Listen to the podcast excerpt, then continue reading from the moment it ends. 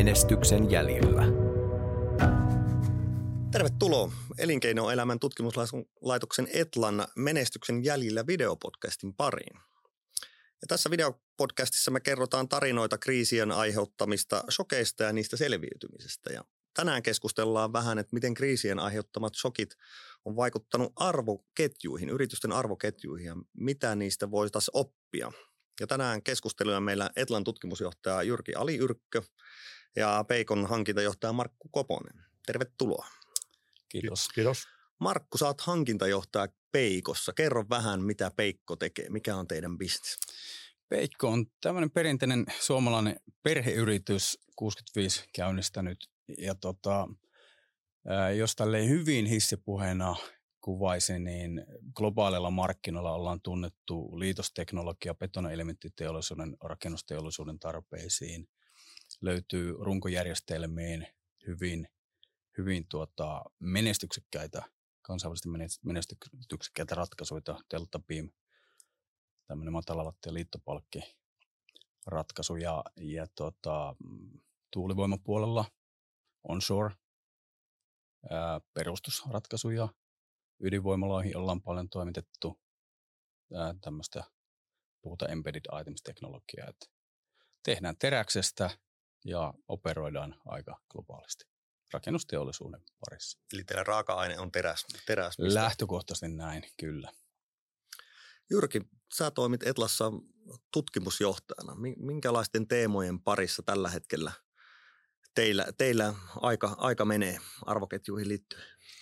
No niin, teemoja on sen arvoketjujen ulkopuolellakin puolellakin aika useita, mutta ehkä tässä viime aikoina on ollut sitä, sitä, että miten tämä, nyt kun ensin oli koronakriisi, että miten se koronakriisi, mitä se aiheutti arvoketjuihin, millaisia häiriöitä, häiriöitä ja mitä sitten yritykset teki, teki sitten, kun ne niitä kohtas. Ja myöskin sitten ollaan jonkun verran katsottu sitä, että nyt tämän naapurin, naapurin hyökättyä sitten Ukrainaan, niin mitä sitten sen jälkeen on tapahtunut sitten arvoketjuille. Että, että näitä naapurin maasta siis sekä niin kuin Venäjältä, tai nimenomaan Venäjältähän tuli paljon erilaisia raaka-aineita Suomeen, Suomeen, jota sitten jalostettiin eteenpäin, mutta myöskin sitten Ukrainastahan tuli myöskin, myöskin niin kuin toimitettiin Suomeen, että mitä nyt on sitten tapahtunut sen jälkeen, kun nämä kanavat on sitten pois pelistä. Miten sä suomentaisit arvoketjun? Mitä arvoketju tarkoittaa tässä tapauksessa? No se ehkä silleen, niin kuin, laajemmin, siis ehkä yleisemmin tunnettua niin kuin toimitusketju. Ja toimitusketju ehkä enemmän rajautuu siihen, että se on niin kuin matka raaka-aineista lopputuotteeseen. Sitten tulee raaka-aineista tehdään materiaaleja, sitten osia komponentteja, jotka kootaan ja sitten tulee joku valmistuote. Et ehkä se sanan arvoketju, se ää, ero on ehkä siinä, että sitä ajatellaan vähän laajemmin, että myöskin se tu- tuotteen suunnittelupuoli otetaan mukaan, että silloin kun se asia on vielä täysin piirustuspöydällä. Ja sitten myöskin se niin kuin jakelukanava, että, että asiat ei lopu siihen, kun se tuote itsessään tai palvelu. Se voi olla yhtä hyvin myöskin palvelu, että se on itsessään valmis, vaan myöskin se, että miten se toimitetaan sitten asiakkaalle. Niin koko tämä niin kuin matka, voisi sanoa suunnittelupöydältä sitten loppuasiakkaalle, mitä kaikkea siinä tapahtuu, niin se on arvoketju. Ja siinä voi olla välillä aika monta mutkaa siinä matkassa. Niin kuin siinä, yleensä, siinä itse asiassa se, se hämmentävä piirre, että siinä yleensä on paljon enemmän mutkia kuin osaa arvata. Siis se on hyvin yksinkertainenkin tuote. Jokainen arvaa se, että jos meillä on monimutkainen tuote, joku tietokone tai kännykkä tai, tai auto, niin siinä on hirveästi osia ja se on, se on niin kuin monimutkainen. Mutta jos on tämä yksinkertainenkin tuote, se on tämä suklaapatukka mitä nyt ei niin ensiarvaamalta arvaisi, että miten, moni, miten monta yritystä, siellä on kymmeniä yrityksiä sen takana, kun otetaan huomioon kaikki pakkaukset, logistiikka ja, ja materiaalivalmistus, niin senkin hyvinkin yksinkertaisen tuotteen takana on helposti kymmeniä yrityksiä. Ja myöskin maailmanlaajuisesti, että useammassa kuin yhdessä eri maassa. Jos mennään Peikon arvoketjuihin, niin mm-hmm. kerro vähän minkälainen fiilis sinä päivänä, kun Venäjä hyökkäsi Ukrainaan. Kyllä se aika pysäyttävä oli, että siinä sai kyllä hiihtoloman haaveet haudata hetkessä ja kääriä hihat. Muistan, että siis ensimmäinen kolmatta puhutaan silloin, tai itse asiassa oli helmikuun ihan loppua. Ja tota, kyllä mä päädyin siihen, että mä olin varmaan viisi päivää kotitoimistolla hihat käärittynä Niin kuin nytkin näköjään, että tilanne on, tämä, tilanne on päällä tämä, edelleen. Tämä on, tämä on hieman tavaramerkki varmaan, että aina, aina olla valmiudessa ja valppaudessa. Ähm, välitön selvitys, niin kun ymmärrys siitä, että Venäjältä ei liikahda strategisilta materiaalitoimittajalta varmaan kilokaan raja yli sen, sen jälkeen. Ja meillekin, jos puhutaan tehtaasta, niin erityisesti Suomeen, Liettuaan, Slovakian, jonkun verran Romanian ja Saksankin. Ja ylipäätään Euroopassa yön yli 30 prosenttia tuommoista perusraaka-aineesta hävisi markkinoilta. Ne tiestä nyt täytyy toimia nopeasti. Ilman kristallipalloa pystyy ennustamaan, että markkinat menee panikkimoodiin, hinnat tulee räjähtämään käsiin. Maaliskuun aikana hinnat tuplaantu keskimäärin neljässä viikossa. Ja puhutaan toimitusketjusta, ne tulee pitenemään, eli saatavuus tulee olla haasteellista. Niin heti oli mielessä, että miten varmistaa toiminta. Mitä pitää tehdä, että tehtaat ei pysähdy, rukkaset ei tipaa. Paljonko teillä raaka-aineista tuli Venäjältä? No, prosentuaalisesti? Me, no mennään, sanotaan, ei mennä ihan tarkkoihin lukemiin, mutta kyllä, kyllä mä sanon, että ihan konsernitasolla isompia, isompia toimittajia oli, oli rajan takana. Eli hyvin, hyvin merkittävissä määrin. Eli uhkakuva oli selkeä ja se edellyttää, että nyt ruvetaan toimimaan. Eli käärimään ne hihat ja välittömästi, välittömästi yhteydet meidän, meillä on 12 maassa meille omat tehtaat. Välittömästi niin kuin omiin kavereihin yhteyttä, että miten se voidaan katsoa myös Euroopan ulkopuolelta.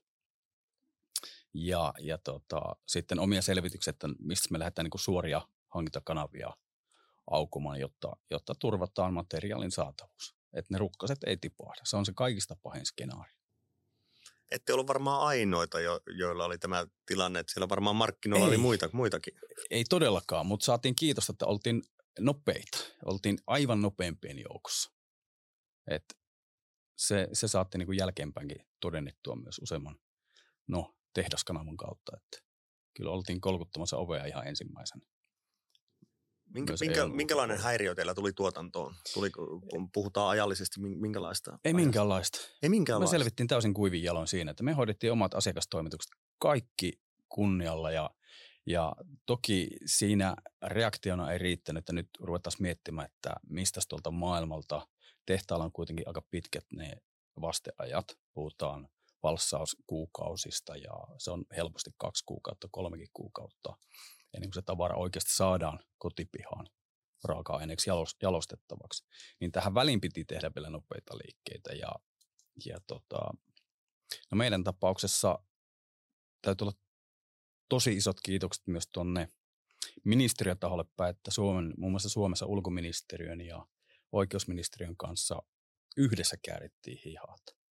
Ja tämä äkkiä kuulostaa, kuulostaa että sitten mennään pitkään byrokraattiseen prosessiin, mutta vasteaika oli ehkä viisi päivää. Me saatiin hoidettua materiaali, mikä oli toki Venäjältä lähtöisin, mutta oli jo tullattu EUn puolelle. Niin tehtiin, tehtiin hyviä järkeviä liikkeitä Suomen valtion tuella, avulla, hyvillä päätöksillä. Ja saatiin se lyhyen ikkunan materiaalivirta turvattua siinä kohtaa varmaan yksittäinen yritys ei olisi pystynyt välttämättä hirveästi vastapuolen kanssa ei, neuvottelemaan. Ei, ei todellakaan, ei todellakaan. Että aika, aika isot sanotaan vastavoimat oli toisella puolella. Mitä kautta te sitten rupesitte löytämään niitä uusia ketjuja? No, no mä muistan ne hetket, kun mä istuin siellä hihat käärittynä siellä kellarissa kotitoimistolla ja mietin, että okei, no Saksa on, Saksa on vahva tietysti teräs markkinoilla puhutaan 40 miljoonaa tonnia noin valsausmäärät vuodessa, mutta sitten Turkki on, muistin, että Turkki on tämmöinen äm, mini-Kiina.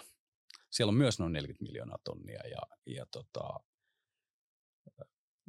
niinkin, niinkin yksinkertainen toimenpide, että tota, meillä on Turkissa oma yksikkö, paikallisen toimariyhteyttä, natiivi kaveri, terävä kaveri, ja kerroin hänelle, olikohan neljä tai viisi tehdasta, kaivoin niin kuin pohjaduunit itse, mutta sanoin Jemille, että nyt viikko aikaa, kaikki näin suoraan yhteys, viikon päästä me mennään sisään, eli tapaamiset paikalla.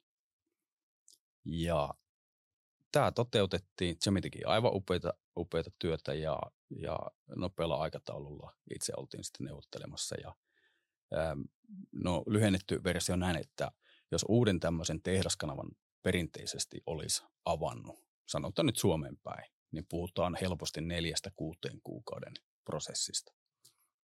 Mennään alkuun kaikenlaista homologation testia ja, ja, pitää, pitää varmistella moni asia. Ää, nyt tehtiin tämä asia viikossa. Ja ostettiin se ensimmäinen laivalastillinen terästä. Aika, aikamoinen tarina. Ku, kuuden kuukauden hommat viikossa. Miltä tämä Jyrki kuulostaa? O, o, ootko kuullut vastaavia tarinoita? No en, en ihan vastaavia. Hien, hienoltahan se kuulostaa. Ja mä ehkä ajattelin, että tuossa, tuossa ehkä nyt korjaa Markku, jos mä oon nyt tässä, tässä niin kuin jollain tavalla niin kuin harhajäljellä, mutta mä itse uskon, että tässä oli, niin kuin, tässä oli pelissä myöskin semmoinen asia, mikä, mikä meidän niin kuin suomalaiseen yhteiskuntaan liittyy, mitä me ei ehkä itse niin huomata. Ja se on niin kuin epähierarkisuus. Joka asia ei tarvitse mennä niin kuin ylikalifin kautta, jos se näin ilmaisee. Vaan semmoinen, että sitä vastuuta uskalletaan niin kuin jakaa ja ylimmän pomon ei ole niin kuin ihan pakko päättää kaikista asioista, eikä lähellekään kaikista asioista. Ja tämä on semmoinen se,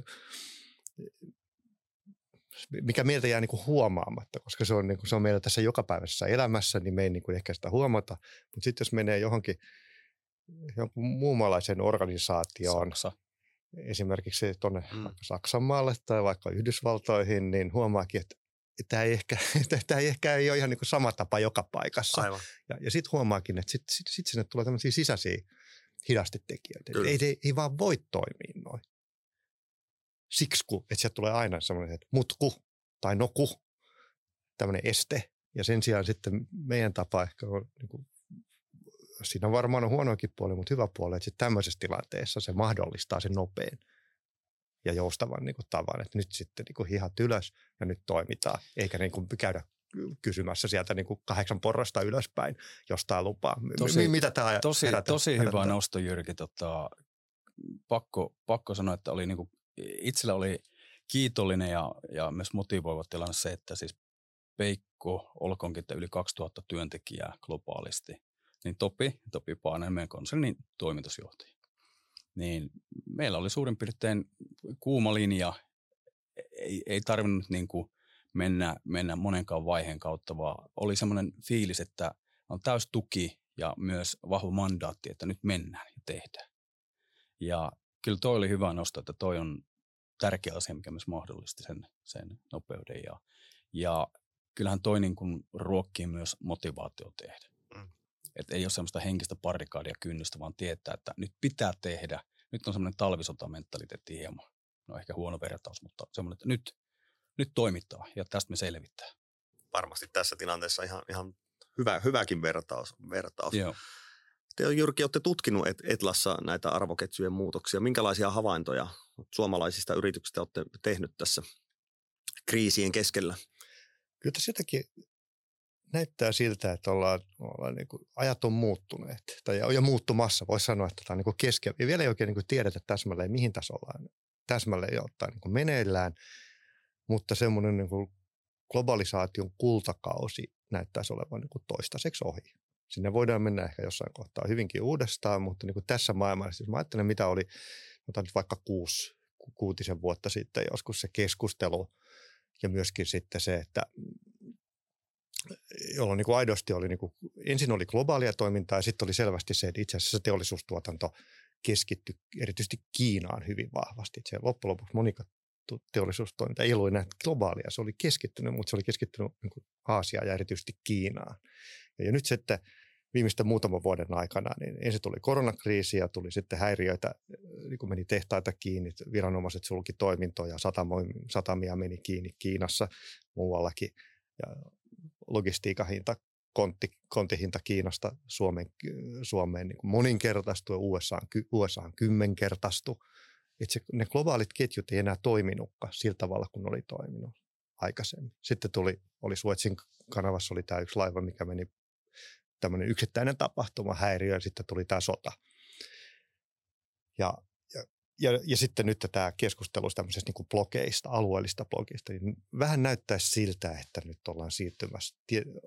Tämä ei ole niin puhdas u-käännös, mutta niin kuin suunta on kohti alueellisia arvoketjuja. Ja alue on nyt joku maanosataso tai, tai, tai tämän tyyppinen.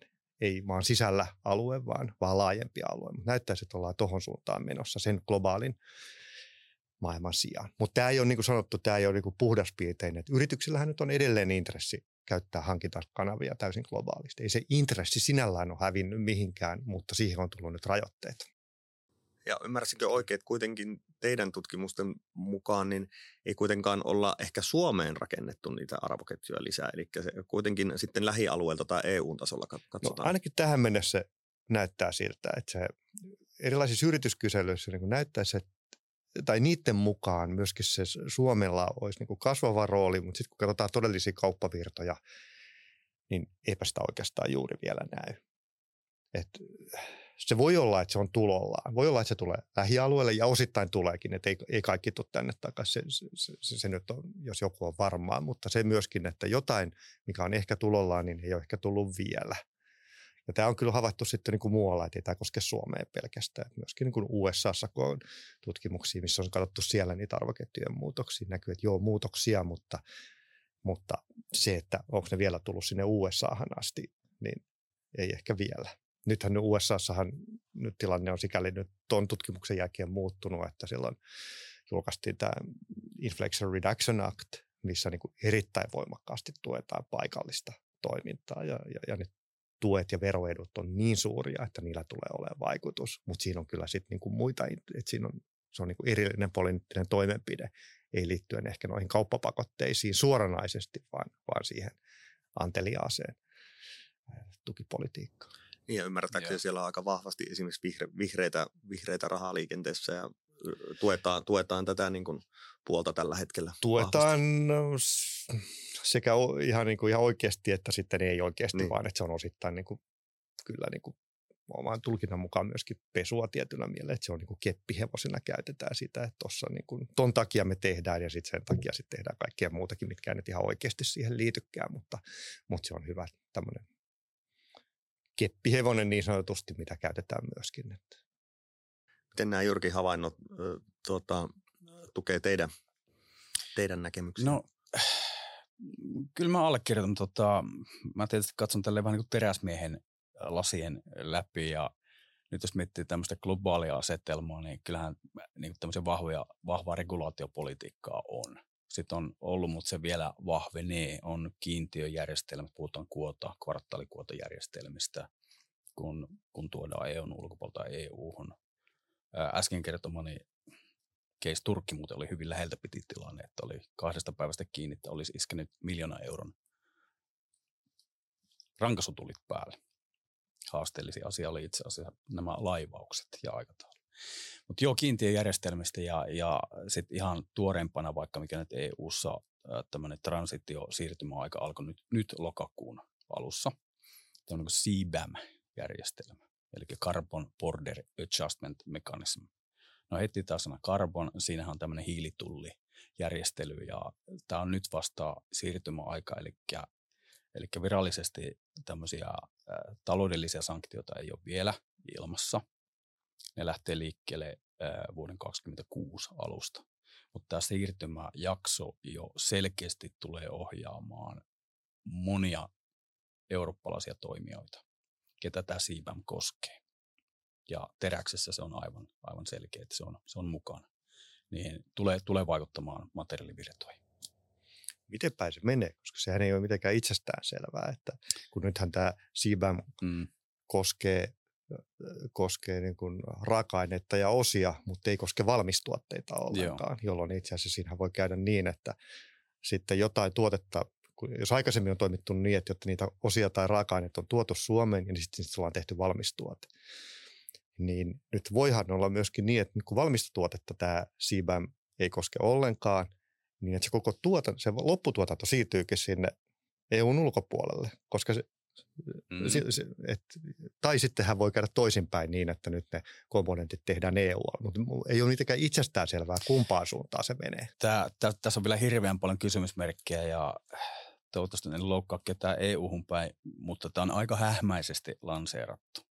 Et jos mä jollain tavalla mielestäni ymmärsin vielä tuossa vähän yli kuukausi sitten tämän siipämme tota, taustoja ja tavoitteita, niin kuuntelin semmoisen parin tunnin webinaari, mikä tuli ECn toimesta, komission toimesta ja se oli tämmöinen iltawebinaari ja sen jälkeen mä en ymmärtänyt oikeastaan yhtään Tieto lisää tuskaa. Se, se, ja se on vielä edelleen elää, että siellä on paljon, sen, siihen tulee vielä tarkennuksia ja muutoksia vielä, sanotaan tämän vuoden loppuun mennessä. Ensimmäinen raportti pitää jättää tammikuun lopussa ja, ja tässä on tässä moni, moni yritys just nyt hikoilee ja sitten miettii myös sitä, että kenenkäs prosessin vastuulla nämä on ylipäätään. Mutta mut tämä liittyy näihin regulaatioihin ja Eli onko ymmärtänyt oikein, että siinä niin sit tulee aika paljon raportointivelvoitetta Kyllä. lisää ja Kyllä. onko siinä sitten EU-maiden välillä tietynlaisia, että siellä sitten voidaan suojella ehkä tiettyjen maiden vaikka terä, teräs, terästeollisuutta vai, vai onko se koko no, EUta koskettava? Se koskettaa koko, koko EUta ja toki niin jos teräksä miettii, niin siellä on varmasti joku Eurofair, tämmöinen äm, EUn teräs, teräspuolen kattojärjestö, niin vahvasti vahvasti loppaamassa asiaa. Niin kuin näissä kuotejärjestelyissäkin on, on kiintiöjärjestelyissä ollut mukaan. Miten, onko tuolla niin kuin Kiinan Yhdysvaltojen suunnalla vastaavia vai onko tämä niin kuin EUn e niin sanotusti oma, oma regulaatio vai onko, onko muilla alueilla vastaavia? Mä en tuosta CBAMin niin tämän tyyppistä suoraa en ole, en ole kuullut itsekään. Että tietysti kiintiöitähän tähän, tähän on semmoinen hämääkin se, että, tämä, että joo, otetaan vaikka joku ruostamaton teräs, niin siellä on kiintiöitä joka suuntaan. Mutta tämä CBAM, niin vastaava en Miten hyvin muuten teräksessä tuolla, kun teki äkkiä joudutte miettimään arvoketjuja ja muuta, niin miten sen tämmöiset niin vastuullisuusasiat tulee esille? Kuinka tarkkaan teräksen alkuperää pitää tietää, että miten se teräs on tehty? No, esimerkiksi. koko ajan tarkemmin ja tarkemmin. Ja Bacon ehkä, me tykätään käyttää termiä forerunner ja edelläkävijä ja, ja kyllä mä sen allekirjoitan, että monessa asiassa ollaan, ollaan edelläkävijä. Niin näitä asioita ruvettiin jo hy- hyvissä ajoissa perkkaamaan ja edellyttämään omilta toimittajilta. Me ollaan lähdetty rakentamaan näitä omia EPD-ympäristösertifikaatteja. Vuosikausia puhutaan neljä vuotta sitten, jolloin ollaan ehkä jouduttu vielä omille toimittajille kertomaan, että mikä on EPD. Eli sehän tarkoittaa sitä, että me halutaan hoitaa vastuullisesti, mutta me joudutaan myös edellyttää samaa toimintaa kumppaneilta. No tietysti tasapaino ollaan me nyt varsin iso loppukäyttäjä teräsmarkkinoissa, mutta tuota, sitten noin suorat tehdaskanavat, ne, nehän on goljatteja. Jos he valssaa miljoonia tonnia per tehdas vuodessa ja me nyt käytetään vaikka nyt tasolla 100 000 tonnia vuodessa globaalisti, niin siinä on, siinä on kuitenkin hieman Davidin no, Pilkku on eri kohdassa. Että. Niin, Kyllä. niin. Miten tämmöinen niin arvoketjun hallinta koko, kokonaisuutena, niin miten se tämmöisessä kriisitilanteessa, tämmöisessä shokkitilanteessa, niin mi, miten se tuota, onko teillä esimerkiksi e-, Etlan, Etlan suunnalla, niin oletteko te tutkimuksen valossa nähnyt, että miten sitä pystytään hanskaamaan yrityksissä? Ähm, ehkä ei kauhean yksityiskohtaisesti, mutta se, se on ehkä nyt selville, että siitä, kyllähän niin kuin monia keinoja siinä käytetään. Että ei ole mitään yhtä tapaa, vaan sitten kun tulee tämmöinen kriisitilanne, niin yritys käyttää montaa tapaa sitten, että katsotaan, että, että esimerkiksi tässä just, että on, onko jotain vaihtoehtoisia toimittajia, mistä löydettävissä, kun monilla yrityksillä on edelleen niin, että niillä on, niillä on vain yksi toimittaja per yksi osa. Ja sitten jos tulee joku hämminkin, niin sitten ollaan tosi, tosi ongelmissa heti. Että on yritetty löytää vaihtoehtoisia toimittajia. No sitten toinen tapa – Esimerkiksi on sitten se varastojen kasvu. Et nyt kun tämä silloin globalisaation kultakaudella, kun arvoketjut ja toimitusketjut toimi hyvin, niin, niin monet yritykset sitä sisään tulevan, varasto, sisään tulevan tavaran varastoa minimoi, koska se sitoo pääomaa ja sitten mitä enemmän se sitoo pääomaa, niin sitten helposti sitten sidotun pääoman tuotto sitten voi jäädä vajaaksi, jolloin niin insentiivi ja kannuste siihen, että, että sitä varastoa minimoidaan. No niin sitten jos tulee toimitusongelmia, siellä sisään tulevassa tavarassa, tavaran varastossa ei ole mitään. Niin sitten katsoo, että jaha, varasto on tyhjä ja lisää ei saada, niin pyöritetäänpä peukaloita ja se se vasta kallista onkin. Se on se kaikkein kalliin tapa, että ei voida tehdä mitään. Jolloin nyt sitten monet yritykset teki ainakin tämmöisen väliaikaisratkaisun, että yrittää kasvattaa sitä varastoa. Kun niitä häiriöitä tuli, niin sitten yritetään kasvattaa varastoja. Sitten jotkut yritykset, semmoista niin yhtä oikeaa mallia ei varmasti ole, vaan, vaan on niin kuin monia tapoja. Jotkut yritykset teki sitä, että ne, ne ei saanut jotain komponentteja, ne miettivät, että voidaanko me itse alkaa tekemään näitä. Ja tällä tavalla me niin kuin monilla keinoin yritetään, niin kuin, että nyt on vaan jotenkin selvittävä tästä tilanteesta ja keksittävä niin kuin luovasti ratkaisuja. Ja, että niitä oli monia, ei ollut yhtä keinoa, vaan tosissaan monia, millä koitettiin ratkaista. Joo, hyviä huomioita. Tuohon ehkä lisänä vielä sitten, että aikaisemmin sanoit Jyrki, että kun optimoitiin käyttöpääomia, mitkä on sitoutunut varastoihin, ja, ja tota, mutta kuitenkin tuolla oli vielä, että pääoman hinta oli, siis rahallahan ei ollut hinta, mm. puhuttiin mm. nollakorkomarkkinoista. Ja nyt taas sitten, kun toimitusketjussa on isoja häiriöitä ja on jouduttu varautumaan ja nimenomaan puskuroimaan, että siellä on niitä buffereita, raaka-aineita, puolivalmiita, ehkä jopa lopputuotteita. Ja sitten pääoman hinta onkin monin, monin, moninkertainen. Niin tähän ihan suoraan, mikä iskee taas sitten kannattavuutta. Niin, just rupesin miettimään tuossa, että onko sitten niin kuin se niin kuin bisneksen tekeminen kannattavasti, niin onko se vaikeutunut vai ollaanko menty nyt takaisin vähän niin kuin normaalitilaan? Että onko se niin kuin aiemmin ollutkin, että on optimoitu ketjut ja ei ole varastoja ja raha on ollut halpaa ja sitten kun on tullut joku kriisi tai muuta, niin sitten on ehkä edullisesti, halvasti, nopeasti voitukin saada sitten joku, joku vaihtoehtoinen ja nyt ehkä sitten joudutaankin taas vähän pohtimaan, että pitäisikö meillä ollakin varastossa tavaraa. No ainakin tuo nollakorkoaika, niin sehän on siis maailmanhistoriassa, se on poikkeusaika. Se vaan mm. kesti niin pitkään nyt, että sitten me niin totuttiin siihen, että tämmöinen maailma, että kappas vaan tämmöinen maailma onkin, että rahalla ei ole hintaa.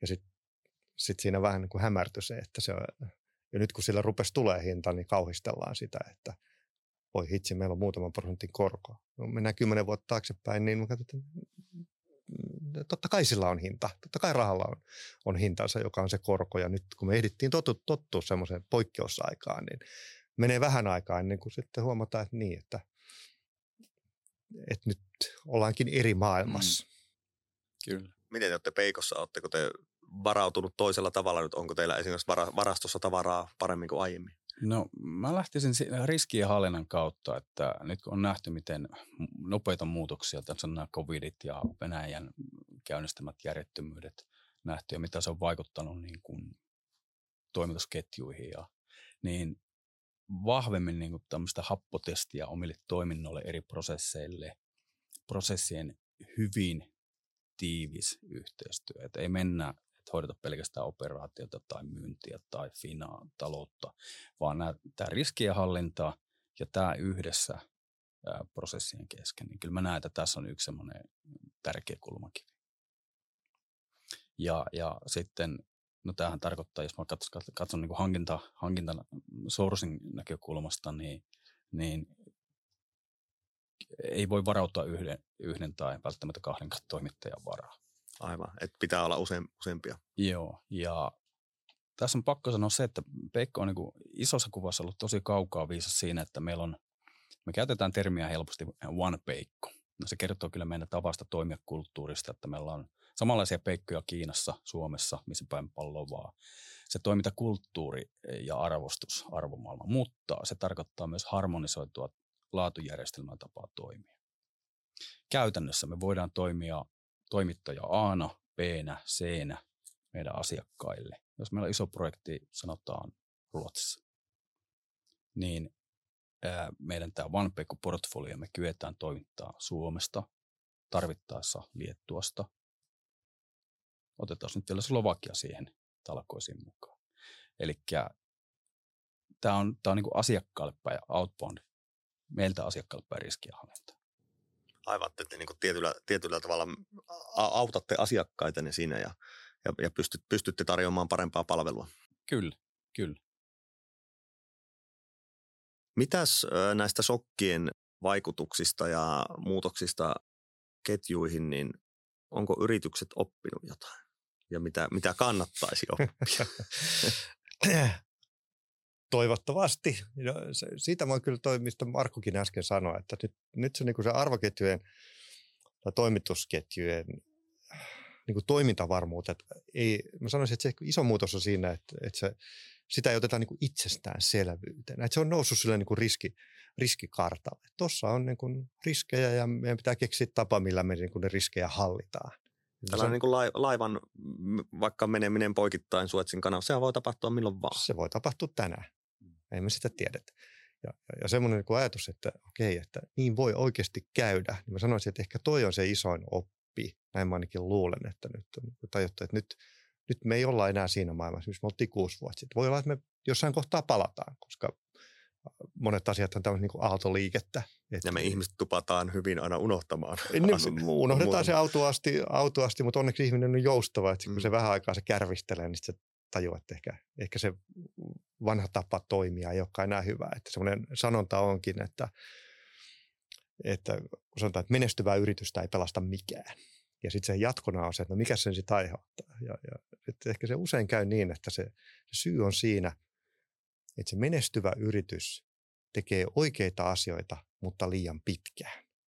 Se on tottunut siihen, että näin tämä kandee tehdä, ja sitten maailma muuttuu, mutta se toiminta ei muutukaan siinä.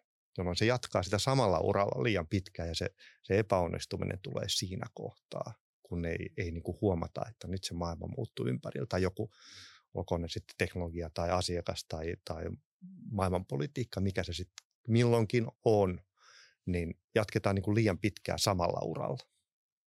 Markku, puhuit tuossa ketteryydestä aikaisemmin ja siitä, että vähän niin kuin kaikkien toimintojen pitää pelata, pelata yhteen. Niin miten, miten tämä on näkynyt teillä nyt Peikossa viimeisten vuosien aikana? No, kyllä mä sanon, että se, se yhteistyöprosessien kesken on, on ehdottomasti tiivistynyt ja, ja kyllä me, vaikka niin kuin terminä riskienhallinta, niin se on vähän tämä risk management, niin vähän jo kliseinenkin tietyllä tavalla, mutta se näkyy arjessa. Et, et tavallaan se, että Jyrki sanoi, että ihminen kyllä nopeasti unohtaa tai uno, unohtaa, mitä on tapahtunut, mutta pyritty pitämään niin kuin tämmöistä riskimateriaalista mielestä, että entäs jos ja kuka olisi uskonut, että pandemia iskee päälle? Kuka uskoo, että Venäjä käynnistää 22 keväällä tuollaiset järjettömyydet. Ja kuka olisi uskonut, että covid vaikutti logistiikkakustannukset yhtäkkiä tosi nopeassa aikataulussa konttirahtien hinnat Kiinasta Eurooppaan 8-10 kertaistuivat. Ei puhuta prosenttipelistä, vaan puhutaan, että kontihinta 2000 dollaria, niin se ampuukin 16 000 tai 18 000. Niin kyllä nämä, se on kovaa koulua, mutta näitä ei pidä unohtaa. Eli tämä entä jos ja sitten läpi prosessien yhteistyö. Miten Jyrki, onko samansuuntaisia havaintoja yrityskentässä Suomessa laajemmin? Mitä Markku tuossa kertoo? No, no joo, kyllä, kyllä mä sanoisin, että toi on se, mitä on ainakin omasta näkökulmasta ja mitä on kuullut, niin on nähtävissä nimenomaan tämä, että kyllä tämä niin kuin riskien, että se on niin kuin tiedostettu, että nyt tässä asiat ei välttämättä mene silleen, kun ne enää meni, vaan niin kuin aletaan miettiä sitä, että just niin kuin Marko kuvasi sitä, että entä jos? Ja, ja sitten se ihan johtaa siihen tietynlaiseen niin kuin varautumiseen, että, että jos joku kysyy, että entä, entä jos tapahtuu näin, niin sitten se seuraavahan on se, että no sitten yritetään jotenkin vastata, vastata siihen ja pyrkiä se tavallaan etukäteen niin kuin ajattelemaan, että no mitäs toimitaan sitten. Se vaikeus on siinä, että eihän, kukaan ei voi ennustaa niin kuin kaikkea, mitä maailmassa voi tapahtua. Yleensä ennusteethan on sitä, että se on se todennäköisin vaihtoehto. Mutta sen rinnalla on hyvä kuljettaa kumminkin jotain sitten. Ja, et, no entäs jos se ei, todennäköisin ei kuitenkaan ei toteudukaan, vaan tapahtuu jotain muuta. No niitä semmoisia mahdollisia tapahtumia on, on sitten niin kuin määrätön määrä. Ja se johtaa niin sitten taas vaikeaseen tilanteeseen, että no miten me voidaan sitten ennakoida sellaista, mitä ei oikeastaan, mitä me ei niin kuin tiedetä, että mikä se on. Ja ehkä, sit, ehkä siihen sitten voi tulla tämmöinen yleisvastaus. No se on jotenkin se joustavuus. Että meillä on niin kuin kyky reagoida. Me ei tiedetä, mikä on se seuraava kriisi. Tuleeko se huomenna vai tuleeko se 25 vuoden päästä? Me, ei, ei mitään havaintoa. Mm. Ei, mä sanoisin, että ei kellään ole siitä mitään havaintoa. Ja millainen se on? No mikä se on? Et jokaista lopputulemaa ei vaan voi ennakoida, mutta voi varustautua niin kuin kyvyillä, milloin meillä on mahdollisuus reagoida siihen paremmin. Oli se sitten hiivatti mikä hyvänsä niin tämä joustavuus tai epähierarkinen toimintatapa, niin nämä on mm. ainakin yksiä keinoja selvitä paremmin tämmöisissä tilanteissa. Eikö toi, muistelen sellaista, Stephen Hawking tunnettu ajattelijaälykkö, niin on sanonut, että älykkyyttä on kyky sopeutua muutokseen. Ja nyt tuli semmoinen yksi käytännön esimerkki tuolta Peikko, Peikko maailmasta. Kun covid iski, niin tota, me otettiin tosi nopealla aikataululla u- uusi tämmöinen globaali käytäntö. Eli me otettiin siihen ihan alkuvaiheeseen, missä punnittiin näitä skenaariota nimenomaan ja saatiin viestintää globaalisti toimimaan. Niin tämä oli, no Topi Paanisen idea, että me kerta viikkoon tämmöinen management forum kootaan. Sai ihan suoraan Teamsin läpi, koska eihän covid-aikaa matkusteltu. Ja tota, 90 minuuttia aikaa. Läsnä on konsernista prosessien edustajat, tietysti Topi itse alustaa ja 33 maasta toimitusjohtajat. 90 minuuttia aikaa, niin meillä oli koko ajan tämä pallo hallussa. Ja alkuun se oli sitä, että onko tämä nyt kriisiviestintää, mutta siitä tuli erittäin hyvä integroitu osa hyvää johtamisjärjestelmää. Toki enää nyt ei ylläpidetä kerta viikkoon, mutta, mutta tämä toimintamalli on voimissaan ja, ja tuota, hieman, hieman harvemmalla syklillä jos tätä vetää vähän, vähän yhteen, niin kuulostaa siltä, että vaikka maailma voi olla pikkasen tällä hetkellä taas vähän siiloutumassa, että mennään niin kuin enemmän prote- protektionismin suuntaan, mutta kuitenkin yritysten sisällä sit pitäisikin tehdä just päinvastoin, niin kuin kerroit esimerkki. Eli siellä sitten taas eri toimintojen Kyllä. välillä sen niin kuin tiedon, tiedon pitäisi kulkea niin kuin paremmin. Kyllä. Ja se on, se on niin kuin tietyllä tavalla sen menestymisen resepti. Se on niin vahvuus jatkossa. ehdottomasti. Hei, kiitos Jyrki ja kiitos Markku erin, erinomaisesta keskustelusta. Tässä aika paljon, paljon pohdittavaa var, varmasti moni, monissa yrityksissä ja niin kuin sanottu, että tulevaisuutta ei oikein kukaan voi ennustaa. Mutta jos, jos pitäisi veikata joku yksi, niin heittä, heittäkää tuota, mitä viiden vuoden aikana tapahtuu. Mihinkä suuntaan mennään nyt globaaleissa arvoketjuissa? Kyllä mä sanoin, että kyllä se on niin kuin monia merkkejä siitä, että kyllä semmoinen niin alueellistuminen tietyllä tavalla, että johonkin blokkien, blokkien suuntaan ollaan menossa. En usko niin kuin täydellisesti siihen, että ollaan niin kuin, että, että mentäisiin niin kuin täydellisesti alueellisiin arvoketjuihin, ei sitä, mutta siihen suuntaan ollaan nyt menossa kyllä. On moni, moni asia, mikä vie siihen suuntaan. Joo, kyllä mä, kyllä mä oma näkemys on allekirjoita, mitä Jyrki, Jyrki sanoi, ja jos nyt viiden vuoden sisään, niin sen verran pitkä aika, että toivottavasti Ukrainassa ollaan täysin vahti päällä jälleenrakentamisessa ja Eurooppa on päässyt uuteen, uuteen hienoon vauhtiin. Tuleeko teillä terästä Venäjältä viiden vuodessa? Villi veikkaus, että ei. Näitä Hyvä. ei pitäisi ehkä henkilökohtaisesti ottaa, mutta ehkä en ole ainakaan itse hankkimassa terästä Venäjältä. Se voi olla ihan, ihan ymmärrettävää. Aika moni saattaa jakaa Suomesta. Luulen, että Etlakaan ei hanki terästä Venäjältä viiden vuoden päästä. Että. Kiitoksia. Tämä oli Etlan äh, menestyksen jäljellä podcastin ensimmäinen, ensimmäinen jakso ja tuota, seuratkaa kanavia, niin tuota, seura- seuraavista jaksoista ja keskustelu varmasti tästäkin jatkuu. Kiitos paljon. Kiitos. Kiitos. Menestyksen jäljellä.